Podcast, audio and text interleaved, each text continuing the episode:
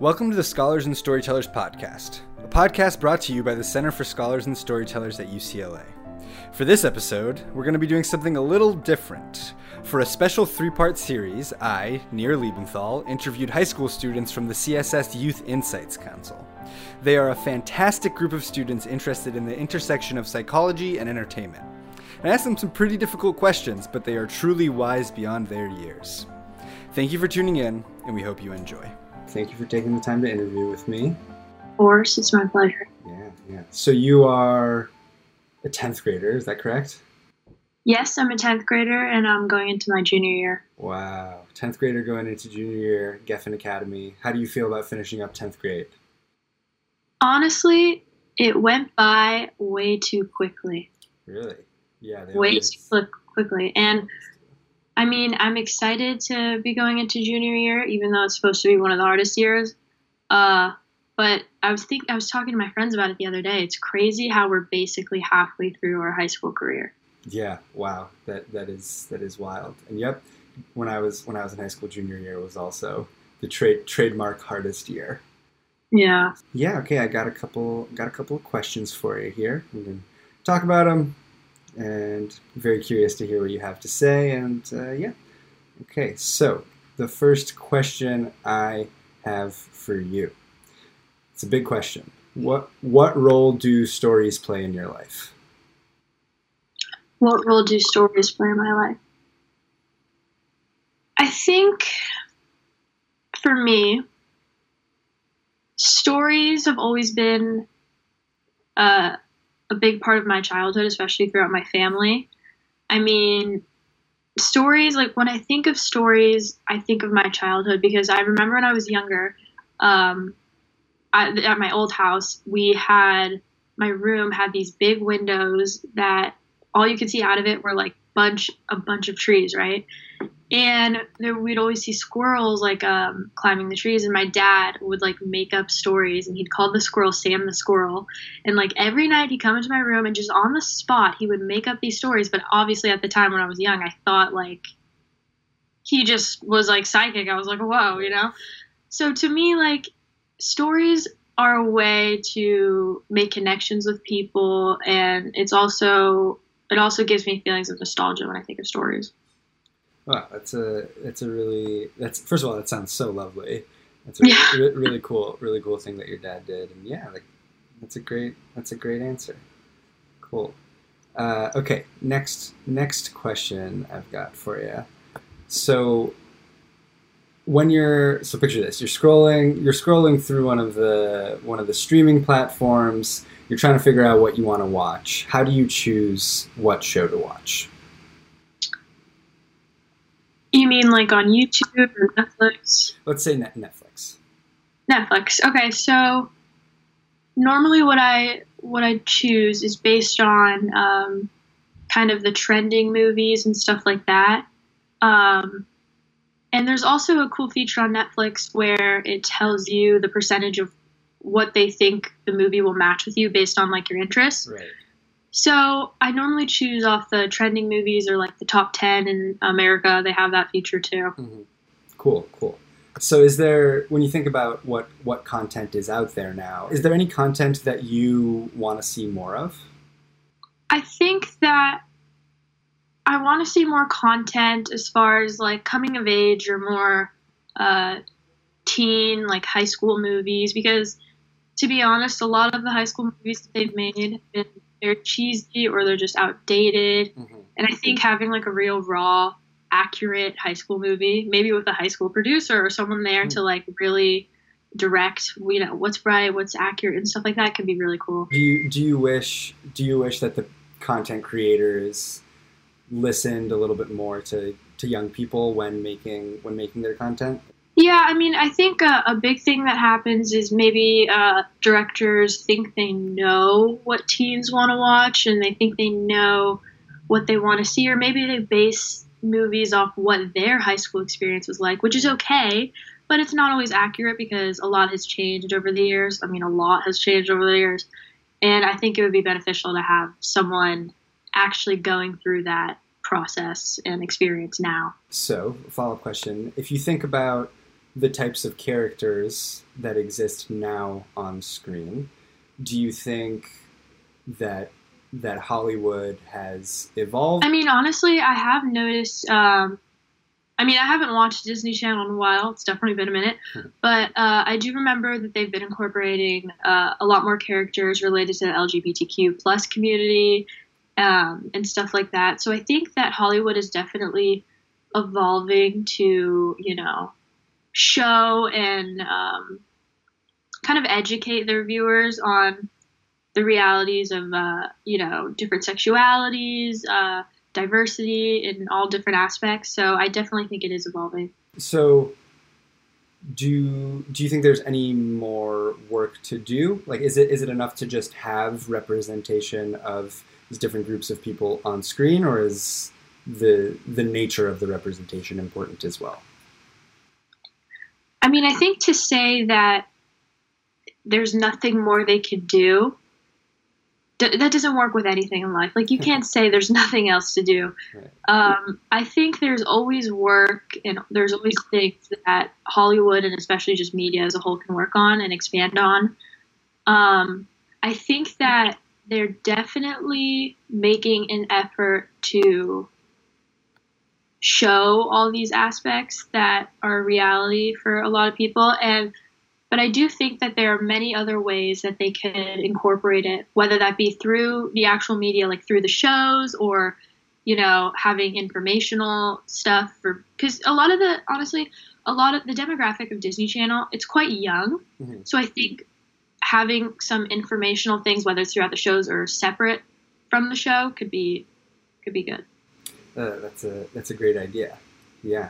H- have you come across any types of like supplement supplemental information that was helpful, whether it be like like social media accounts sharing resources or apps of sorts, or is that something that you don't really see a lot of? You mean as far as as far as what? So like more in, information in in addition to like like you were talking about there there could be information in addition to the show itself. Say you're watching a TV show and you're curious about lear- learning more about uh, about one of the one of the themes in the show. Uh, for example, if there's a portrayal of suicide on the show and you want to learn more about suicide and you want to raise suicide awareness or you want to learn more about hotlines that are available. Have you seen stuff like this in the past? Yes, I have. I mean, especially after when 13 Reasons Why that show came out a couple years back. Uh, they, I mean, they faced a lot of backlash because it was it was pretty real and raw, and um, I guess maybe the first time around they didn't uh, do viewer discretion as well about like how serious it was. So I, I remember watching that show, and I remember wanting to do more research about it, and to do that, I went, I just Googled, you know, and Mhm. when it comes to serious inquiries like that, I think I take Google. I take the Google route more than the social media Huh, route. Interesting. Yeah. Because do you do you trust do you trust Google more for accurate information than what might be shared on social media? I think with Google, it's easier to get facts straight from the source, like the director or the writers and stuff. And I think on social media, it's a bit more opinionated or a bit more, oh, my perspective on it is rather than what it actually is, you know? So to, to build on the your you brought up 13 reasons why do you think that that show or shows like that can get people to talk with their friends about difficult issues or talk with their families about difficult issues or do you think it's it's something that can be a little dangerous to portray to portray that on screen That's actually an interesting question. Um, when I think about it, I think that that show, may, at least for just my guess on it, is I don't think that sh- after watching that show, someone said, "Oh, like now I feel like I'm comfortable enough to talk about suicide with my friends." But I think the more natural reaction was to just maybe talk about what happened in the show itself, if that makes sense. Mhm. Like oh hannah like who, what's up with hannah like what do you think about hannah you know the characters which will maybe lead into that deeper conversation but i don't think it's uh it goes straight to you know what i mean? Like right, right. there's there's a, a process. There there's stages to it. It's not more natural process to yeah. yeah. But maybe starting the conversations about it is an, a very important first first step. For sure. Yeah. So, do you think that entertainment media shapes the expectation that kids, the expectations that kids have of themselves and others? Do I think they do it perfectly? No. But I definitely think more recently, in the more recent years, they have definitely made big strides towards what is a bit more realistic. But again, I think it's so important for kids our age actually go through the process and actually with those real expectations and pressures on them in the present mm-hmm. to be a part of that writing and that writing process, the directing process, all of that. I think it's so important. Nice, nice. Okay, this is I have a, a bit of a tough a tough question for you. Okay. If you have to watch one movie on repeat for the rest of your life, what movie would it be? Oh gosh. I'm sorry. Oh gosh. Um Okay. That is so tough. Wow, Nir. I know. Yeah, I know. I'm a terrible. I'm a terrible person. That's can, can be a can be a TV show too. Oh. Okay. Here's what I will say. Have you watched Money Heist? I have not. No. Oh my gosh, Nir, you got to get on that. Yeah. But I will say the first season or two of Money Heist is quite boring. Okay. But then Netflix purchases the show on like the third season and it gets so good. So honestly, Money Heist. Okay, noted. noted. Very good show. Okay, so what what platform and this can be you know, this can be a TV show, this can be a streaming platform, this can be a social media platform. But what platform do you think teens get most of their content from? I think this year has been a very successful year for TikTok mm-hmm. because I I can't name one one of my friends who isn't on TikTok. I really can't. And whether that's because they're only there to watch the content or create content because it's quite easy to get TikTok famous on the app because the algorithm allows a lot of people to get views. Uh, I think a lot of people get their information from TikTok, and especially with uh, with recent events of uh, Black Lives Matter movement and the riots and the protests and all that. TikTok has done a good job of of uh, allowing people's videos based around that to mm-hmm. be on people's for you pages, which is like what people see on their feed. Right. So if you were to give content creators a piece of advice about making content for people your age, what would you say? I think funny and raw content is what kids my age really enjoy. Okay. What do you What do you mean by raw? What do you mean by raw content? Have you seen? Uh, have you heard of David Dobrik? Yes. And have you watched some of his vlogs?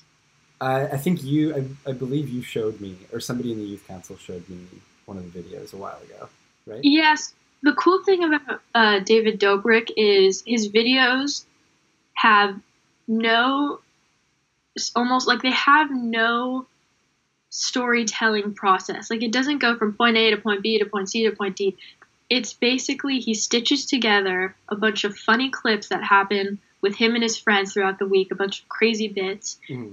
and he just stitches it together. And it's just every bit by bit by bit, you're engaged, you're interested, you're laughing. And I feel like that type of content is what really engages us teens because it's just there's no room for for boredom. You just you just keep going and going and going. Sure. Okay. What about the people who make content that actually is narrative based and tries to tell a story? I think for narrative based storytelling in media, I think the raw aspect of you know, just being raw. And again, I'm coming back. I know I've come back to this a lot, mm-hmm. but I think what engages us is seeing something we relate to. And to see something we relate to, you got to have someone in there who knows what we're talking about. Yeah, yeah. And what I mean by that is, again, having someone our age going through it be involved. You make a pretty good. You make a pretty good argument. I can't lie. You make a good argument.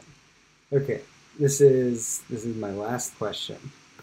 Ah. If you if you could give one piece of advice to tweens who are younger than you about how to have a positive relationship with media, what would you say? Don't get a phone until you actually need it.